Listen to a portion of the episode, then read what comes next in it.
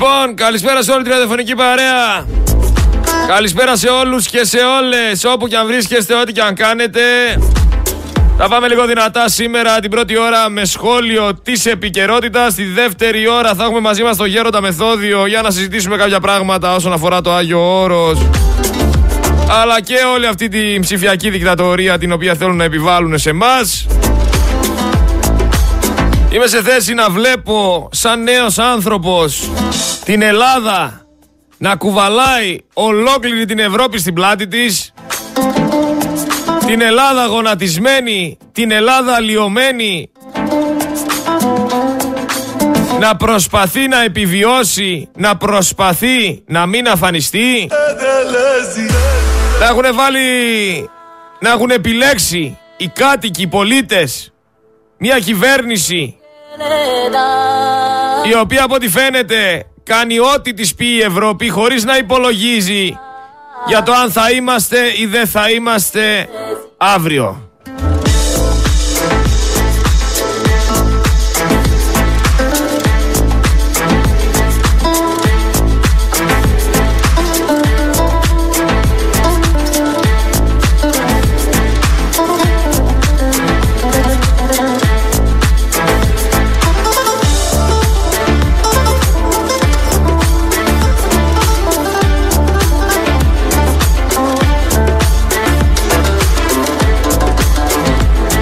Λοιπόν, θέλω να σας πω τόσο πολλά πράγματα. Θέλω τόσα πολλά να αναλύσω. Μου έρχονται παράλληλα πάρα πολλά μηνύματα.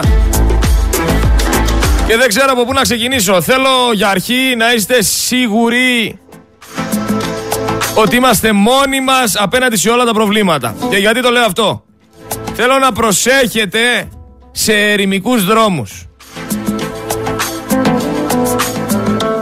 Να έχετε το νου σας στο δρόμο. Γιατί το λέω αυτό; Αφήνουν ξύλα με καρφιά μέσα στη μέση του δρόμου. Δεν θα χαρακτηρίσω ποιοι, αν και περισσότεροι γνωρίζουμε ποιοι τα κάνουν αυτά. Ώστε να περάσετε εσείς από πάνω, να πατήσετε τα καρφιά, να σκάσουν τα λάστιχά σας και στη, να σταματήσετε δεξιά γιατί δεν μπορείτε να συνεχίσετε να πηγαίνετε, να καταστρέψετε το αυτοκίνητο. Με το που θα σταματήσετε θα σας επιτεθούν σε ερημικούς δρόμους, στα βουνά, Πετάνε ξύλα με καρφιά στον δρόμο επίτηδες για να μπορέσετε να σταματήσετε εσείς και να σας επιτεθούν. Επίσης, έχουμε καταγγελίες ότι πετάνε αυγά στα τζάμια. Να ξέρετε ότι όταν πετάξουν αυγά στον παμπρί σας, δεν χρησιμοποιείτε τους ιαλοκαθαριστήρε γιατί πάει το αυγό σε όλο τον παμπρί και θολώνει το τζάμι και δεν βλέπετε τίποτα. Για άλλη μια φορά θα πρέπει να αναγκαστείτε. Θα αναγκαστείτε, όχι θα πρέπει. Θα αναγκαστείτε να σταματήσετε. Το ίδιο σενάριο, θα δεχθείτε επίθεση. Ποτέ λοιπόν δεν βάζουμε ολοκαθαριστήρε να μας πετάξουν αυγά. Το νου σας. Ενημερώστε και τους γύρω σας να ξέρουν ότι αρχίζει η κατάσταση να γίνεται πιο δύσκολη. Σε ερημικούς δρόμους. Μεγάλη προσοχή. Τώρα θα μου πεις όταν καθημερινά έρχονται πάρα πολλοί άνθρωποι οι οποίοι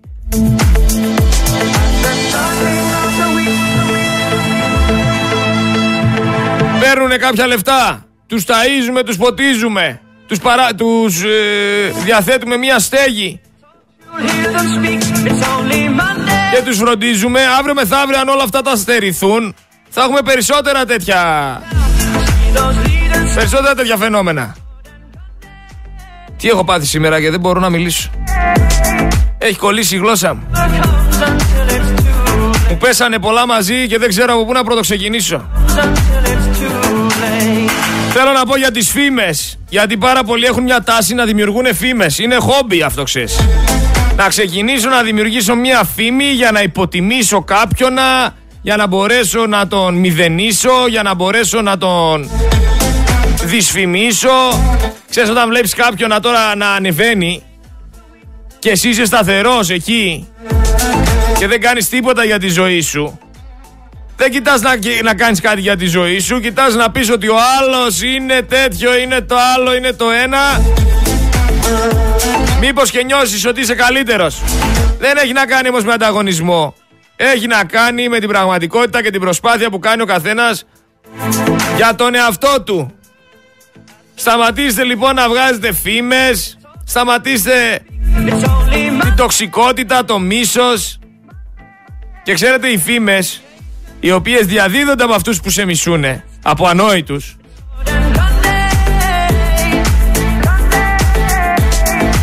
Παίρνουν τέτοια έκταση γιατί υπάρχουν και οι λύθοι που τους πιστεύουν, αποδέχονται τη φήμη και τη διαδίδουν μετά. Και από το πουθενά για παράδειγμα φέρνω εμφανίζεται ο Σερέτης αστροναύτης. Γιατί οι φήμες φτάνουν και στα αυτιά αυτών που, που τους αφορά η φήμη. Βγήκε ένας τώρα, είπες ο Σερέτης είναι αστροναύτης. Την άκουσε ένας άλλος ηλίθιος, λέει α ναι, την είπε και στην παρέα του κι αυτός. Σερέτης είναι αστροναύτης. Και φτάνεις κάποια φάση, ένας που σε λέει έλα ρε είσαι αστροναύτης. Και λες τι αστροναύτης σήμερα, πλάκα με κάνεις. Μα αυτός είπε, και αυτός που το ξέρει, μα εκείνος του είπε και εκείνο η θεία, ο φίλος του, ο γιος του, η κόρη του. Ρε δεν είμαι αστροναύτης, ρε θα λες όλη μέρα δεν είμαι αστροναύτης, ρε είστε καλά. Όχι αστροναύτης είσαι. Βγάζεις άκρη στην Ελλάδα, δεν βγάζεις. Αφού θέλετε να με κάνετε αστροναύτη, κάντε με αστροναύτη.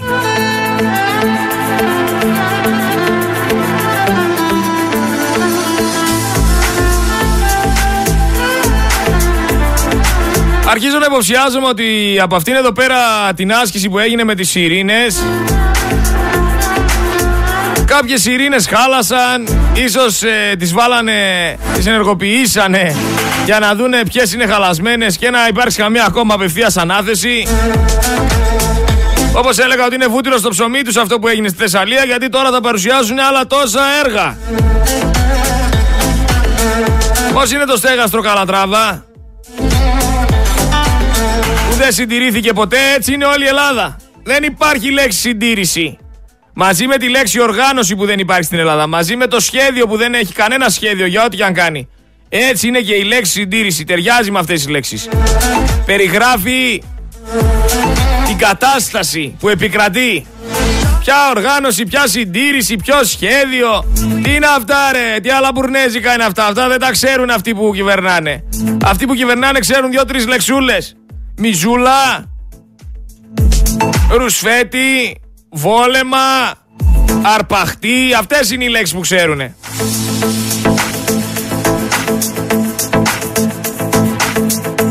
Στατικότητα, τι είναι αυτά ρε.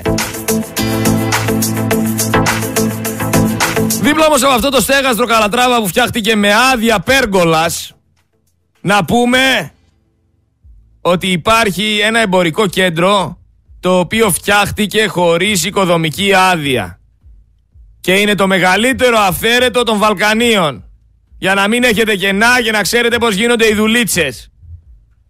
Φτιάχτηκε χωρίς οικοδομική άδεια το εμπορικό κέντρο εκεί δίπλα. Το μεγαλύτερο αυθαίρετο των Βαλκανίων.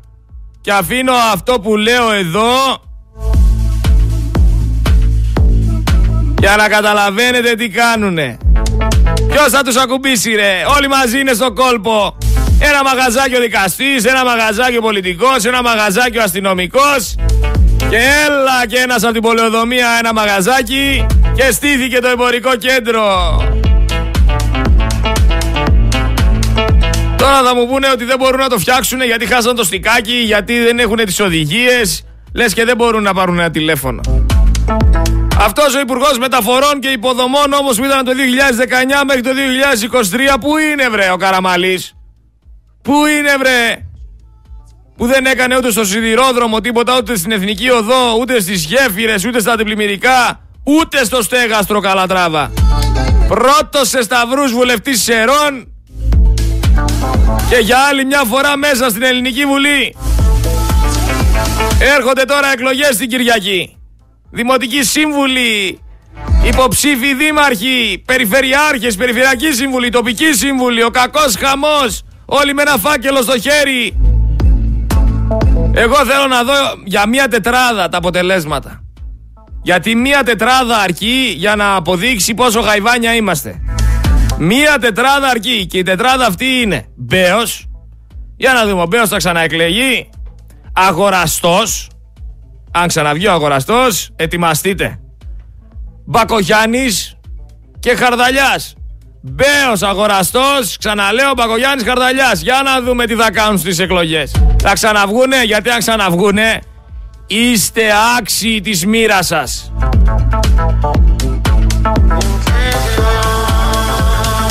Στην Καρδίτσα οι άνθρωποι 25 Ιουνίου δώσανε και τις τέσσερις έδρες που έχουν στη Νέα Δημοκρατία, ούτε μία στην αντιπολίτευση, ούτε έτσι για δείγμα ρε παιδί μου. Και τώρα βγαίνουν στους δρόμους και τσιρίζουν και φωνάζουν, θέλουν τις ζωές τους πίσω. Από ποιον, από το Χάροντα. Μετά την απομάκρυνση εκ του ταμείου λέει ο σοφός λαός, ουδέν λάθος αναγνωρίζετε. Είχατε την ευκαιρία σας σας τα λέγαμε εδώ πέρα κάθε μέρα. Δεν ακούγατε. Καλά να πάθετε. Νέα Δημοκρατία δεν θέλατε. Νέα Δημοκρατία θα έχετε τώρα τέσσερα χρόνια. Ποιες ζωές σας βρε; Ποιες ζωές σας; Δεν τους ενδιαφέρουν οι ζωές σας. Αλλά στην Ελλάδα για να μπορέσεις να πάρεις μια προαγωγή πρέπει να συμμετέχεις από ό,τι φαίνεται σε ένα έγκλημα. Έδωσαν ρε οι, οι θεότρελοι προαγωγή στο λιμενάρχη του Blue Horizon, ο οποίος ελέγχεται για το θάνατο του 36χρονου Αντώνη. Όπως δώσανε και σε εκείνους εκεί πέρα τους πυροσβέστες, θυμάστε τώρα, με το μάτι, όλη προαγωγή. Για να μην σας πω τι δίνουν τα αποτελέσματα των ερευνών. Καλά, κατά πόσο μπορείς να πιστευτείς τις έρευνες, τα έχουμε πει χιλιάδες φορές. Έρευνες τώρα, να μην το χαρακτηρίζω απλά λαϊκά, γαλλικά, με δυτικά λόγια. Να μην το πω με δυτικά λόγια. Να μην το πω βασικά, αλλά δυτικά. Τι έρευνες είναι αυτές; Εύρε, έρευνες της Κίτσας. Της Κούλας. 61,9% λέει επιθυμούν, επιθυμούν να εκλεγεί ο Μπέος ξανά δήμαρχος στο Βόλο. Καλά να πάθετε βρε. Εν τω μεταξύ ανεβάζουν τώρα άρθρα και το συσχετίζω αυτό για ποιο λόγο θα σας πω στην πορεία. Ανεβάζει τώρα καθημερινή άρθρο. Το χθεσινό ψωμί, τα κοτσάνια και τις φλούδες των λαχανικών και όχι μόνο. Πώς μπορούμε να τα αξιοποιήσουμε δημιουργικά όλα αυτά τα περισσεύματα μεταμορφώνοντάς τα σε νέα νόστιμα εφάνταστα πιάτα. Λοιπόν φίλοι μου, από ό,τι φαίνεται, τα μέσα μαζικής ενημέρωσης πλέον θα σας προβάλλουν ότι είναι πολύ νόστιμα τα αποφάγια. Είναι το νέο trend. Φάτε αποφάγια. Για να αρχίσετε να συνηθίζετε την ιδέα, να αρχίσετε να μπαίνετε σε mood φτώχειας, να αρχίσετε να καταλαβαίνετε ότι έρχονται τέτοιες στιγμές.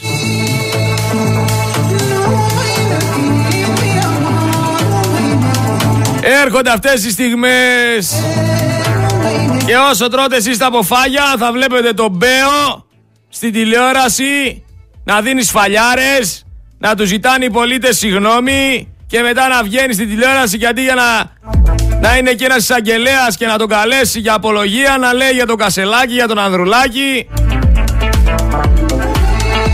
για τον Μητσοτάκη και για όποιον άλλο λέει. Για τον Μητσοτάκη δεν λέει. Το Μητσοτάκη τον περιμένει στο Δημαρχείο έτοιμος να τον αγκαλιάσει, μην ξεχνιέστε.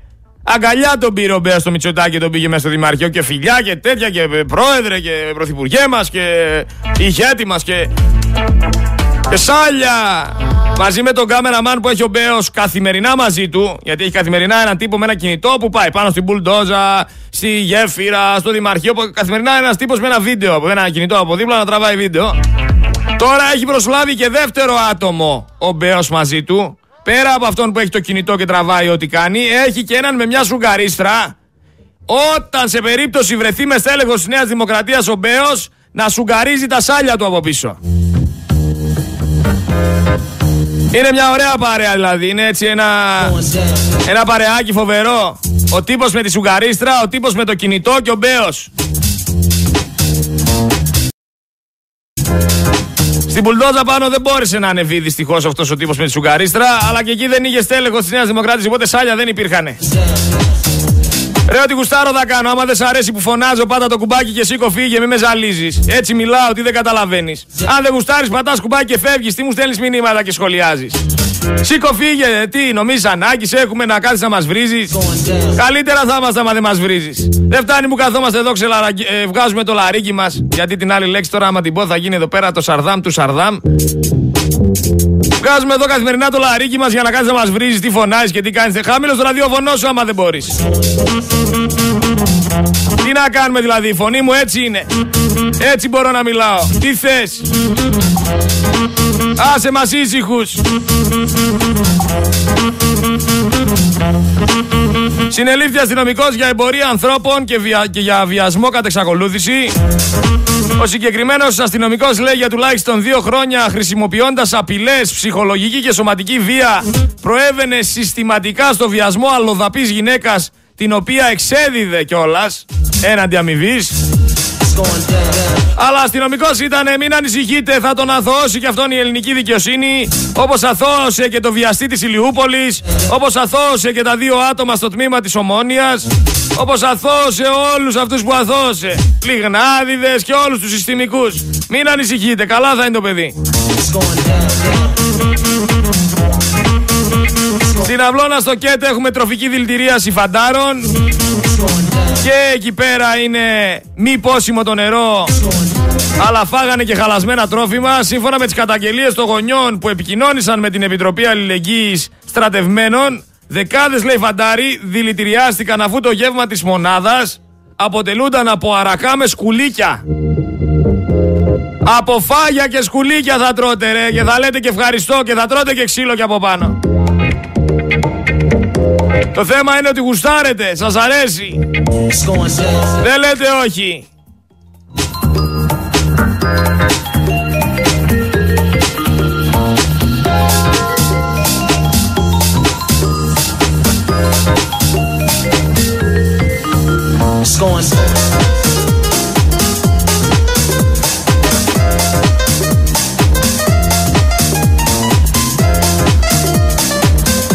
Αλλά τι το θέλετε ρε το στέγαστρο, γιατί να το συντηρήσουνε, γιατί να το επισκευάσουνε; Η εύκολη λύση είναι να το ξυλώσουνε. Να είστε εκτεθειμένοι στον ήλιο, θέλετε και σκέπαστρο ρε, είστε τρελοί, δεν πάτε καλά. Οι άνθρωποι για χρόνια τώρα ακολουθούν αυτή την τακτική.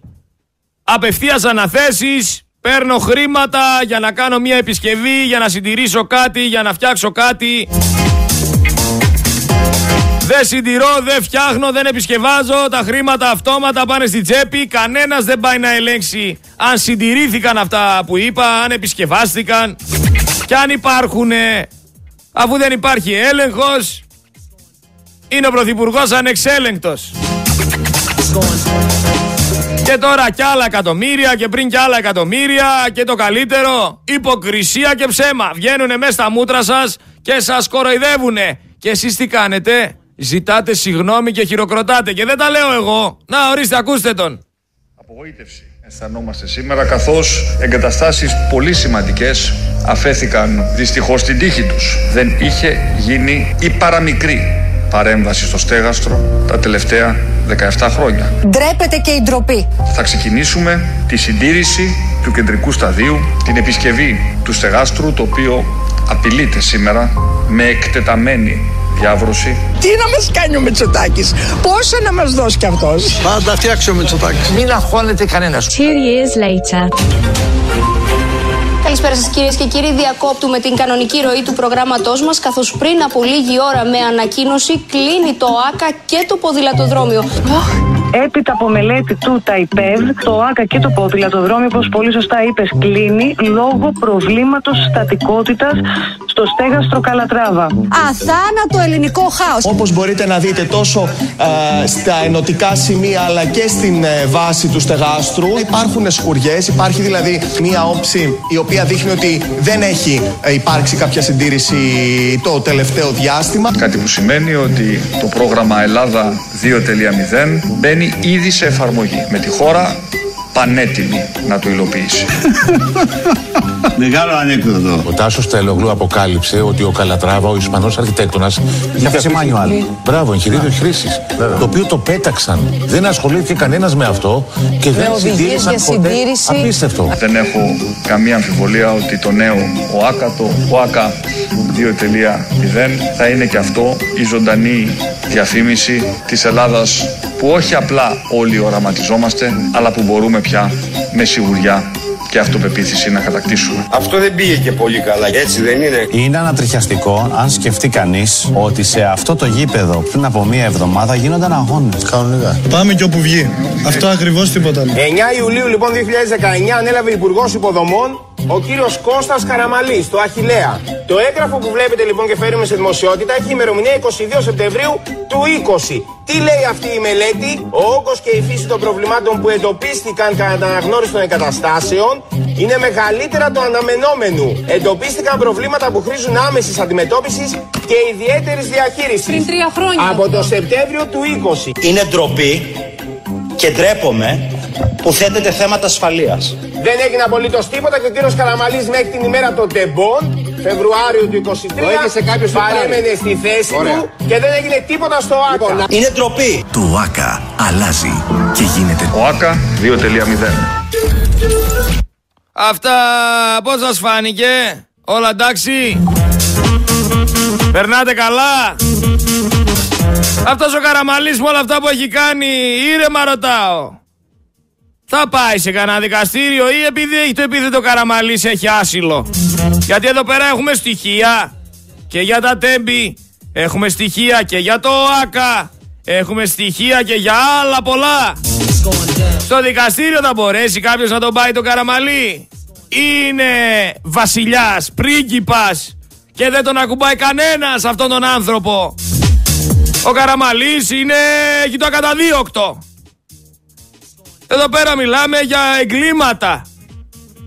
Μιλάμε ότι έχει κινδυνεύσει κόσμος ο οποίος πήγε να δει έναν αγώνα. Ο οποίος μπήκε στο τρένο να πάει στην Αθήνα, στη Θεσσαλονίκη. Ο υπεύθυνος. Δεν πρέπει να αναλάβει τις ευθύνες του.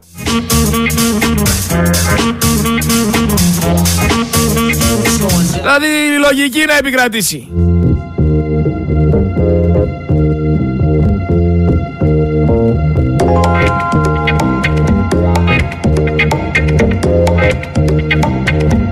Φτάνουν όλα αυτά. Δεν φτάνει που έχουμε μπλέξει με αυτή την παρέα που δεν λέει να σηκωθεί να φύγει. Που έχει στο κεφάλι της δεκάδες σκάνδαλα που χρωστάει εκατομμύρια. Έχουμε και το Κασελάκι. Και τι λέει ο Κασελάκης, Ότι η σύγχρονη πατριωτική αριστερά δεν θα θυσιάσεις σπιθαμή γης ούτε μέτρο θάλασσας. Ρε αδερφέ, δεν έχεις πάει καν στο στρατό. Ήρθες από την Αμερική τώρα και σε ένα μήνα έμαθες εσύ πώς θα διαχειριστείς τη χώρα. Άσε μας ήσυχο, ρε φίλε. Άσε μας ήσυχο τώρα. Πιάσε εδώ το αγοράκι σου χέρι-χέρι. Πηγαίνετε καμιά βόλτα εδώ στη Θεσσαλονίκη. Έχει τόσους ωραίους οδούς. Πάνε στη Γιάννητσόν μια βόλτα.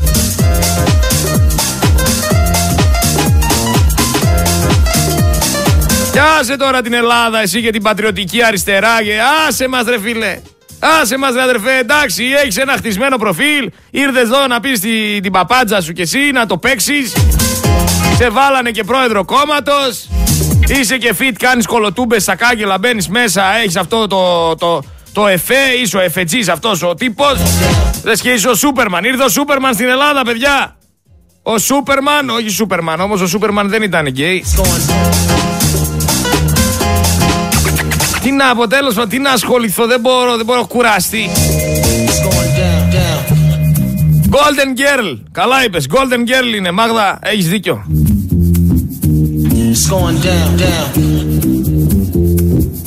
Ο Αυτιάς τώρα είχε σχολιάσει παλιότερα ότι δεν θα γίνει καμία περικοπή στις συντάξεις των ΑΜΕΑ που εργάζονται.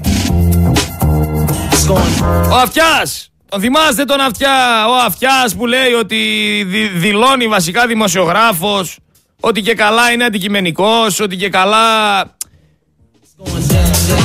είναι ουδέτερος, ότι μιλάει πάντα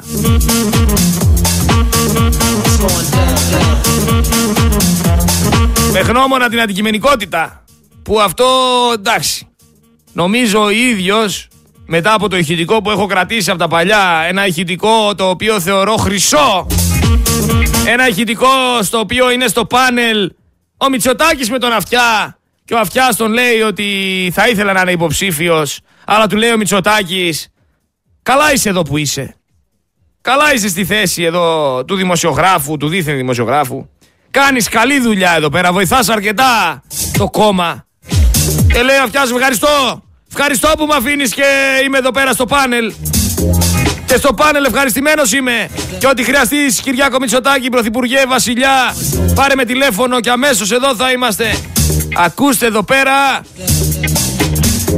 Θα το βάλω ξανά το ηχητικό, το έχω βάλει και σε παλιότερες εκπομπές. Ακούστε εδώ πέρα πώς λειτουργεί ο Έλληνας δημοσιογράφος. Σαν αυτούς τους δημοσιογράφους, γιατί υπάρχουν και λίγοι που δεν είναι έτσι, απέναντι στον Πρωθυπουργό. Ακούστε πώς του μιλάει και τι λέει. Και μπορώ να πω ότι εκείνη τη μέρα ο Σουγκαρίστρας του Μπέου θα μπορούσε να είναι εκεί στο στούντιο με τον Αυτιά να σουγκαρίσει τα σάλια του Αυτιά. Λοιπόν, ακούστε εδώ. Ευχαριστώ, ευχαριστώ. Ναι, ναι, ναι. Και πάει λέγοντας. Αυτή είναι η δημοσιογράφη στην Ελλάδα, οι περισσότεροι, όχι όλοι. Κλείσαμε την κουβέντα. Θέλω να σας πω ένα μεγάλο ευχαριστώ. Ένα διπλό ευχαριστώ. Σας το οφείλω δημοσίως. Μου κάνατε πρόταση να είμαι υποψήφιος όπου ήθελα και ό,τι άλλο ήθελα. Σας ευχαριστώ πρώτα γι' αυτό. Και το δεύτερο, μου δώσατε ένα διαβατήριο ζωής όταν τη Μεγάλη Τετάρτη καθίσαμε ο ένας δίπλα στον άλλον και μου είπατε Γιώργο δεν μπορούσα να διαχειριστώ αυτή τη μεγάλη αγάπη του κόσμου σε σένα και ότι Εν πάση περιπτώσει, η ζωή είναι μπροστά. Κύριε Σας ευχαριστώ θα, είστε, θα ήσασταν, πιστεύω, θα ήσασταν πολύ χρήσιμο στο, στο Εθνικό Κοινοβούλιο. Αλλά θα είστε ίσως ακόμα πιο χρήσιμος στο λειτουργήμα το οποίο ε, επιτελείτε της, ε, της δημοσιογραφίας και το μόνο που μπορώ να σας ζητήσω είναι να είστε την επόμενη μέρα ε, αυστηρός αλλά δίκαιος με την επόμενη κυβέρνηση και να συνεχίσετε να κάνετε τη δουλειά και να απολαμβάνετε και τις αγάπης του, του, του κόσμου που νομίζω ότι είναι για σας η καλύτερη αναγνώριση τόσα Εάν χρόνια. σας αδικήσω ποτέ ή υπουργό το τηλέφωνο εδώ και να ξέρετε κάτι άλλο μπορεί να μην θέλησα να μπω στο ελληνικό κοινοβούλιο γιατί ε, νομίζω ότι η φανέλα της Εθνικής έξω μου πάει περισσότερο. Σας ευχαριστώ. Να είστε καλά, κύριε Να είστε καλά, εγώ, κύριε Πρόεδρε. Εγώ, και καλή επιτυχία. εγώ σας ευχαριστώ πολύ. Και καλή επιτυχία. Να είστε καλά. καλά. Σας ευχαριστώ θερμά. Να είστε καλά. Σας ευχαριστώ Καλημέρα και καλή τύχη. Και σε όλους τους. Έτσι έχουν τα πράγματα. Και καλό, και καλό, καλό. Ευχαριστώ, ευχαριστώ, ευχαριστώ, ευχαριστώ. Ευχαριστώ πάρα πολύ. Ευχαριστώ, ευχαριστώ, ευχαριστώ. Και ό,τι χρειαστείς πάρει τηλέφωνο. Ευχαριστώ. Λοιπόν, ο Μητσοτάκης είπε ότι οι 100 πρώτες ημέρες του φάνηκαν σαν χίλιες. Θα ξύσει, λέει, τον πάτο του βαρελιού για όσους δυσκολεύονται να τα βγάλουν πέρα. Άσε μας, ρεκούλι. Άσε μας ρε κούλι, άσε μας ρε αυτιά, άσε μας ρε πορτοσάλτε, άσε μας ρε βαγγελάτε, άσε μας ρε χατζινίκο, αφήστε μας γενικότερα βρε παιδιά, αφήστε μας ήσυχους. Αφήστε μας ήσυχους. Δεν κουραστήκατε δηλαδή, δεν κουραστήκατε όλο αυτό εδώ πέρα το θέατρο. Δεν φτάνουν αυτοί. Γιατί είναι πολλοί πλέον τα παρατράγουδα. Δεν είναι μόνο ο Νίκος ο Ρωμανός το παρατράγουδο. Έχει τον Άδωνη, έχει τον Πλεύρη, έχει τον Βορύδη, έχει, έχει, έχει, έχει. Από όποιον και να πιάσει αυτή την κυβέρνηση είναι για να γελάς που λέει και ο Αυγολέμονος. Ξεχάσαμε όμως τον καλύτερο. Ξεχάσαμε τον καλύτερο. Τον Κωστή το Χατζηδάκη ρε φίλε. Ο Κωστής ο Χατζηδάκης. Μηδέν ένσημα.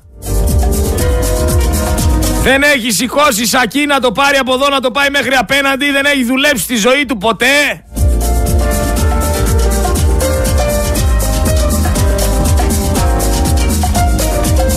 Και ήταν υπουργός εργασίας. Ακούστε όμως εδώ το καλύτερο. Έκανε μια δημοσίευση ο Κωστής ο Χατζηδάκης και τι γράφει.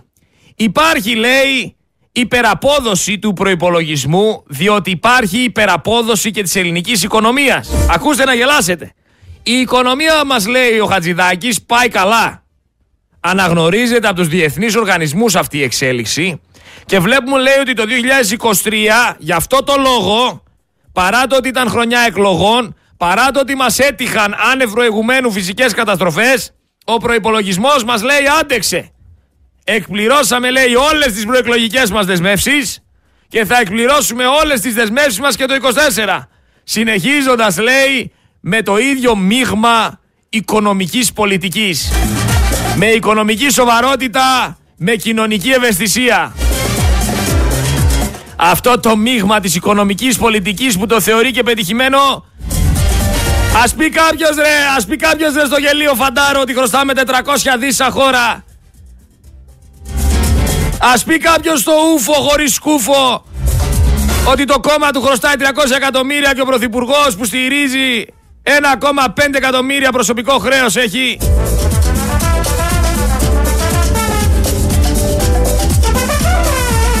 Ας πει κάποιος αυτό το μπακαλιάρο ότι ο Έλληνας πολίτης δεν βγαίνει και ότι το ΑΕΠ μας είναι για γέλια. Ας τον δώσει, ας, ας πάει στον Μπέο να τον δώσει ο Μπέος καμιά σφαλιάρα, μπας και ξυπνήσει ο Γατζηδάκης. Αλλά ξέχασα, ο Μπέος δεν δίνει σφαλιάρες εκεί που πρέπει. Ο Μπέος δίνει σφαλιάρες εκεί που περνάει η μαγιά του. Έτσι είναι ο κλασικός Έλληνας. Νέο Έλληνας, συγγνώμη. Δίνει και πουλάει μαγιά, εκεί δίνει σφαλιάρες και πουλάει μαγιά εκεί που του περνάει. Άμα ο Μπέος είχε απέναντί του ένα πολίτη ο οποίος ήταν παλαιστής, ο οποίος ήταν 2 επί 2, θα του έδινες σφαλιάρα. Δεν νομίζω τάκι. Θα σφίγγε η ροδέλα εκεί πέρα. Θα υπήρχε ευγένεια. Είναι που σου περνάει λοιπόν η μαγιά. Γιατί δεν πάει να σφαλιάρει το χατζηδάκι ο Μπέος αφού είναι τόσο μάγκας. Αφού είναι άντρας και δεν φοράει καλσόν. Ξέρουμε όλοι ποιους θα έπρεπε ένας δήμαρχος να χαστούκίσει. Άσε τώρα Μπέο. Έχουμε γνωρίσει σαν εσένα πάρα πολλούς. Και έχουμε δει άλλους τόσους να ζητάνε συγγνώμη. Κάτι μάγκες, κάτι ταΐδες, κάτι εγώ δεν σηκώνω, εγώ δεν κάνω, εγώ δεν ράνω. Και μετά συγγνώμη, δεν ήξερα, παραφέρθηκα, έκανα, έρανα. Φυσικά πουλάς τη μαγκιά σου με 10 μπράβους. Φυσιολογικό μου φαίνεται. Και εγώ άμα έχω 10 μπράβους, πάω να δει όποιον θέλεις. Άσχετα που εγώ δεν έχω θέμα και να φάω ξύλο. Όποιος κι αν είναι θα μπω. Ούτε βήμα πίσω ρε, πουθενά δεν κάνουμε βήματα πίσω. Μπέο, εσύ κάνεις βήμα πίσω στην κυβέρνηση. Στον πολίτη μάγκας, στο Μητσοτάκι γατάκι. Γιατί γατάκι είναι, είσαι όταν σκάει ο Μητσοτάκης. Ναι κύριε Πρωθυπουργέ και σκύψιμο το κεφάλι να βάζει τη φάπα από τον κούλι.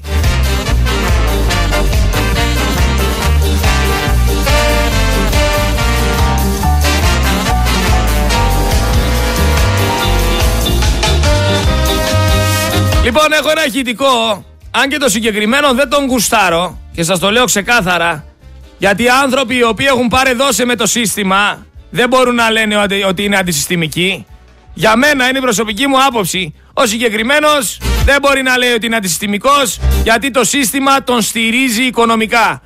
Αν δεν του δώσει δουλειά το σύστημα, δεν θα είναι τίποτα αυτός ο επιχειρηματίας και οι φαρμακευτικές του εταιρείες και πάει λέγοντας. Στη συγκεκριμένη φάση όμως έχει βγει και έχει μιλήσει και έχει πει κάποια πράγματα. Τα οποία πράγματα κανονικά θα έπρεπε να τα ακούσεις εισαγγελέα.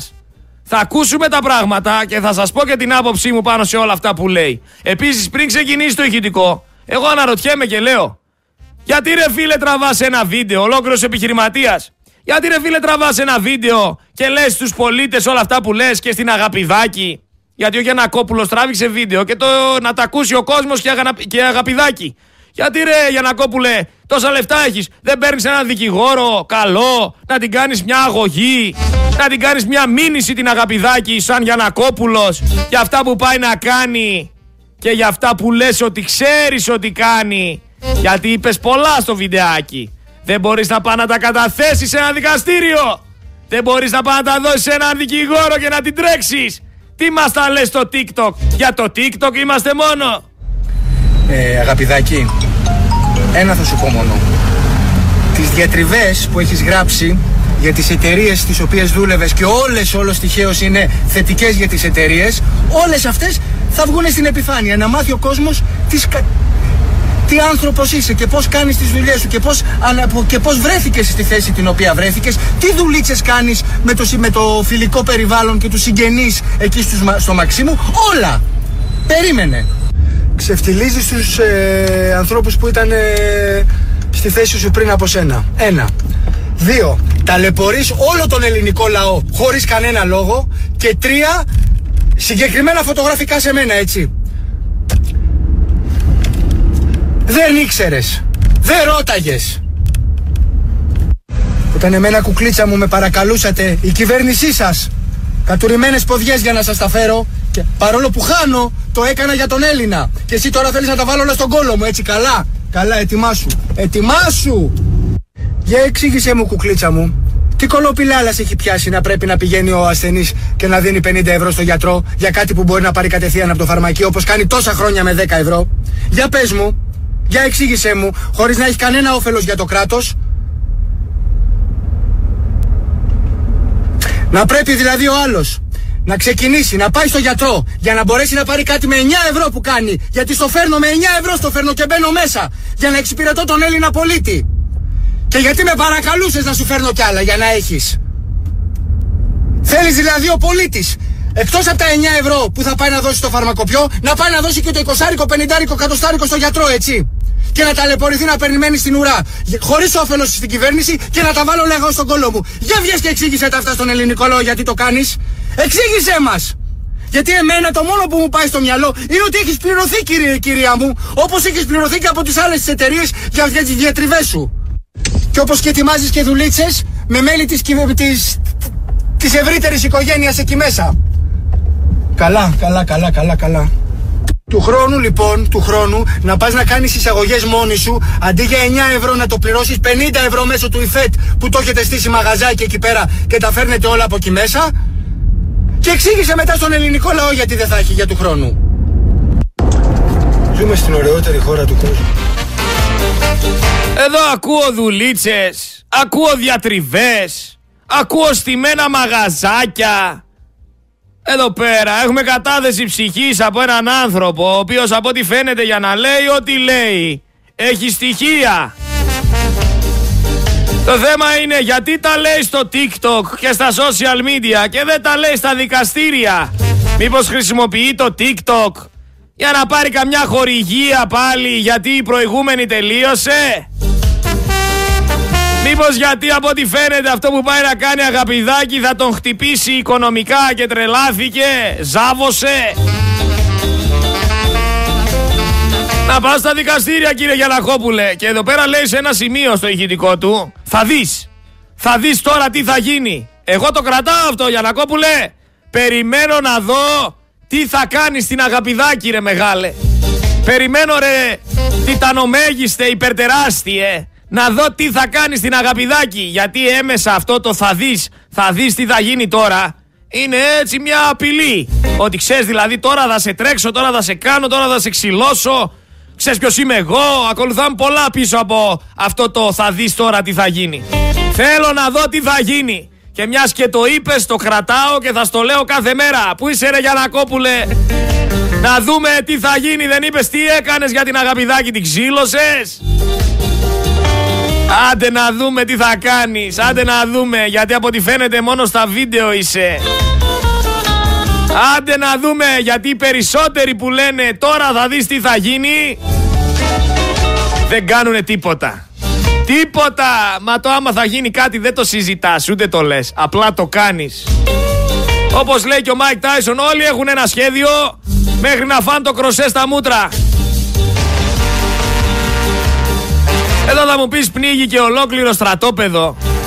Δεν ξέρουν πότε θα ξαναλειτουργήσει το Στεφανοβίκιο. Είναι πνιγμένο. Ούτε ο Υφυπουργός Άμυνας ξέρει, ούτε ο Αρχηγός Γεθά, ούτε κανένας. Και γιατί να ξέρουν, ρε, οι άνθρωποι σου λέει, τι είναι αυτοί; Προφήτες είναι. Δουλειά τους είναι να ξέρουν τι, επειδή είναι υπουργοί. Οι υπουργοί έχουν σαν δουλειά να φτιάξουν καραξογικό, περιουσία, να κάνουν καλιά βόλτα, να το παίξουν φίρμες, να βγουν καμιά φωτογραφία, να βγουν να μιλήσουν στα κανάλια, να υποστηρίξουν το, το Μητσοτάκι ή το Τζίπρα ή το Κασελάκι. Αυτές είναι οι δουλειές τους. Δεν είναι δουλειά τους ασχολούνται τώρα με συντήρηση, με οργάνωση, με σχέδια και τέτοια. Άστα αυτά. 63 υπουργοί είναι μάλλον μεταξύ τους ποιος θα δουλέψει. Όπως τραγουδούσε και ο μοναδικός Μητροπάνος Ελλάδα Βέμπο και Μεριλίν Μονρό Ελλάδα ελίτη μου και Έντγκαρ Αλαμποέ.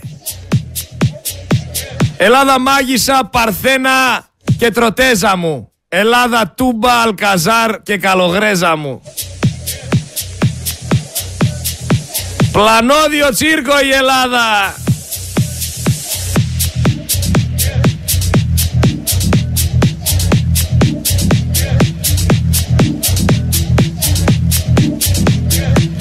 Μήπως ευκαιρεί όμως ο Μπέος να χαστουκίσει και κάνα ψηφοφόρο του Μπακογιάννη, γιατί ούτε αυτοί βάλανε μυαλό.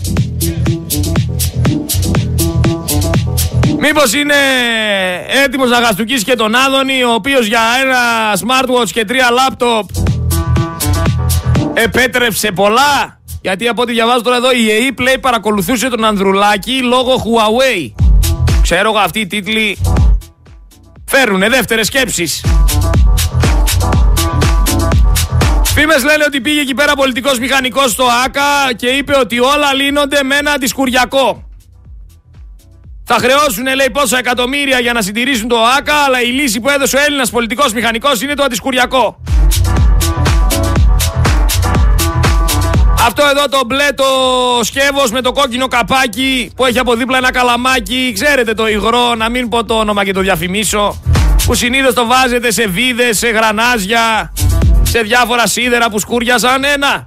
Απλά αντί για να πάρουν το μικρό, θα πάρουν το μεγάλο με πινέλο, το πατήσουν μία όλο το άκα, τα υπόλοιπα τσέπη, τα βρήκαμε κι εμείς, τα βρήκε και ο Οργολάβο, τα βρήκε ο πολιτικός μηχανικός. Όλοι θα πάρουν από ένα διαμέρισμα στον Κίζη. Και όλα καλά.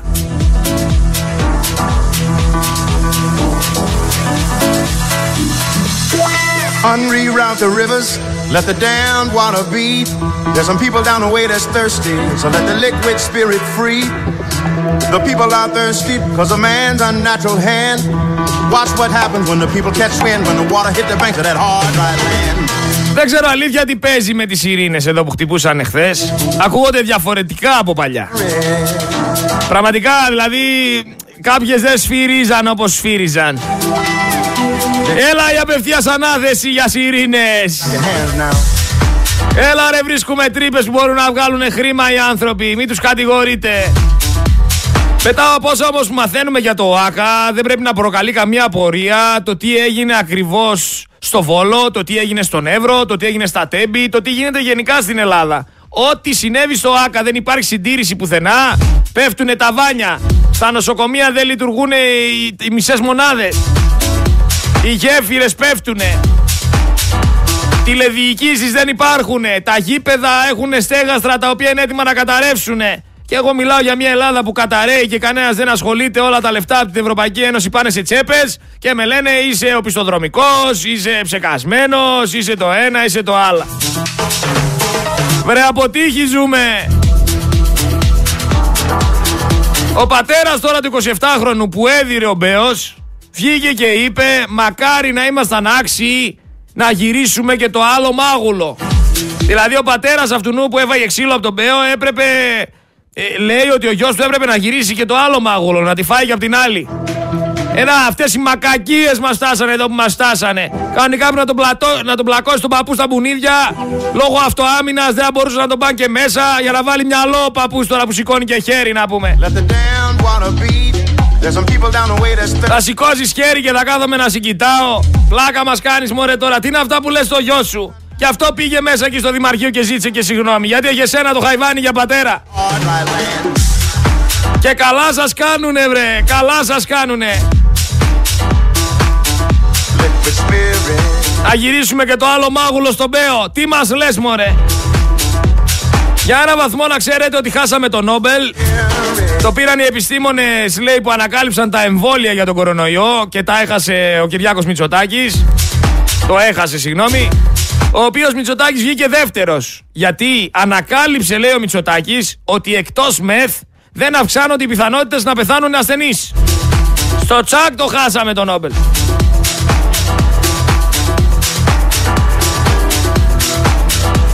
Σε αυτή τη χώρα όμως το σκέφτεσαι. Λες, θα πάρω τα αμάξι να πάω ένα ταξίδι. Να πάω κάπου. Πε ότι θα πάω να περάσω τη γέφυρα Ρίου Αντιρίου. Και ακούς όλα αυτά που γίνονται και λες ε, γέφυρα Ρίου Αντιρίου, πόσο καιρό, ποιος έχει ελέγξει εκεί τώρα τα σίδερα, ποιος έχει ελέγξει τα καλώδια, ποιος έχει ελέγξει ότι έχει ελέγξει. Ξέρω εγώ δεν θέλω και να συμμετέχω σε μια τεράστια τραγωδία, γιατί πλέον βλέπουμε ότι μέσα σε τρεις μήνες έχει γίνει εδώ πέρα πυρκαγιές, πλημμύρε, τέμπι, μέμπι, έχει γίνει χαμός. Το σκέφτεσαι λοιπόν το τι θα κάνεις. Μέσα σε όλα αυτά όμως δεν μπορώ μια κατηγορία ανθρώπων καθόλου. Πραγματικά όταν λέω καθόλου, καθόλου, δηλαδή τους απεχθάνομαι.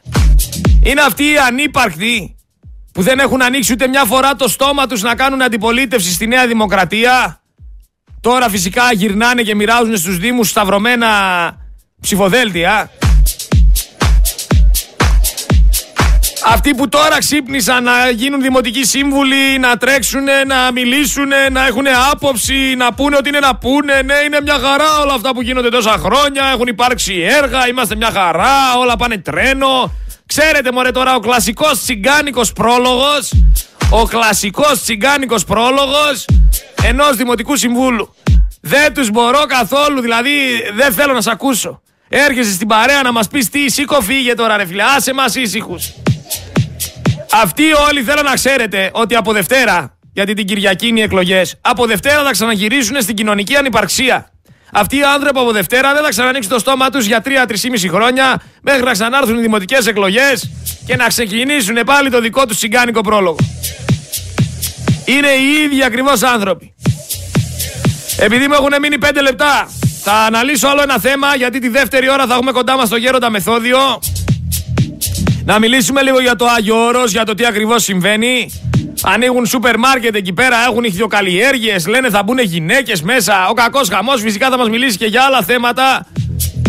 Ο μόνος αληθινός που έχει μείνει, για, κατά την άποψή μου, χριστιανός ορθόδοξος εκεί πέρα μέσα, γιατί οι υπόλοιποι προσκυνάνε όλους αυτούς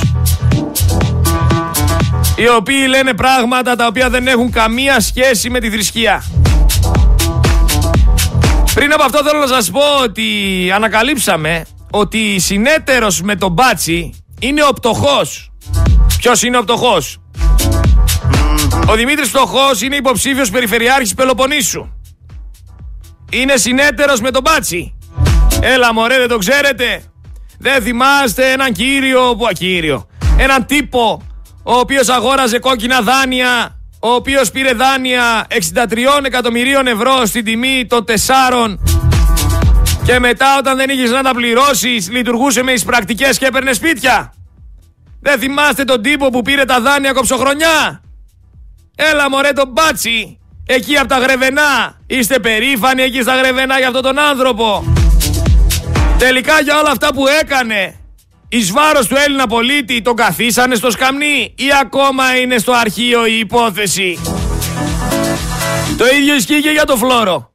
Τον αρχηγό Γεθά, ο οποίος έχει καταστρέψει δύο στρατόπεδα όσο είναι, κατέστρεψε πυρομαχικά, κατέστρεψε πεδίο βολής, κατέστρεψε όλα τα στρατιωτικά ελικόπτερα, σκότωσε πολίτη με άρμα, δηλητηρίασε φαντάρους. Αν, αν δεν είναι αυτά όλα γεγονότα, τότε τι είναι; Έχει γίνει αποστρατικοποίηση των νησιών. Έχουν κλείσει κέντρα νεοσύλλεκτων. Ρε αυτός κοντεύει να διαλύσει το ελληνικό κράτος. Σίγουρα είναι με εμάς. Είστε σίγουροι ότι είναι με εμάς; Γιατί εγώ βλέπω έναν επικίνδυνο ανίκανο.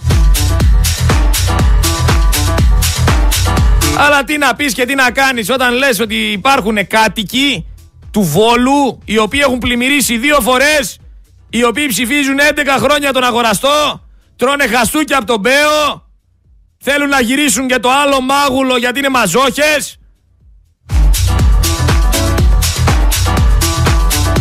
Και άμα πεις τίποτα σου λένε όλα είναι τέλεια, ενώ έχουν καταστραφεί ολοκληρωτικά. Εδώ ο Μητσοτάκης σας λέει εγώ δεν έχω παράπονο από το αγοραστό. Από τον αγοραστό σου λέει Μητσοτάκης δεν έχω παράπονο. Γιατί να έχουν οι πολίτες. Και χειροκροτάνε οι πολίτες και λένε ούτε εμείς έχουμε παράπονο. Ε αφού δεν έχετε παράπονο, καλά να πάθετε. Χαϊβάνια, ε, χαϊβάνια. Βαρέθηκα. Βαρέθηκα να σας ακούω να λέτε ό,τι να είναι, χωρίς να σκεφτείτε. Δεν θα σχολιάσουμε την υπογεννητικότητα της Ελλάδας, γιατί υπάρχει μια περαιτέρω μείωση κατά 10,3% όπως σημείωσαν οι γεννήσεις, όπως σημείωσαν οι ερευνητικές εταιρείες για τις γεννήσεις στην Ελλάδα. Μείωση 10,3%. 10 εκατομμύρια είμαστε βρε. Μια τελεία στο χάρτη είμαστε, μην τρελαίνεστε. Μην τρελαίνεστε. Σε άλλες χώρες 10 εκατομμύρια είναι μόνο οι πόλεις. 10 εκατομμύρια είμαστε μαζί με τους Πακιστανούς.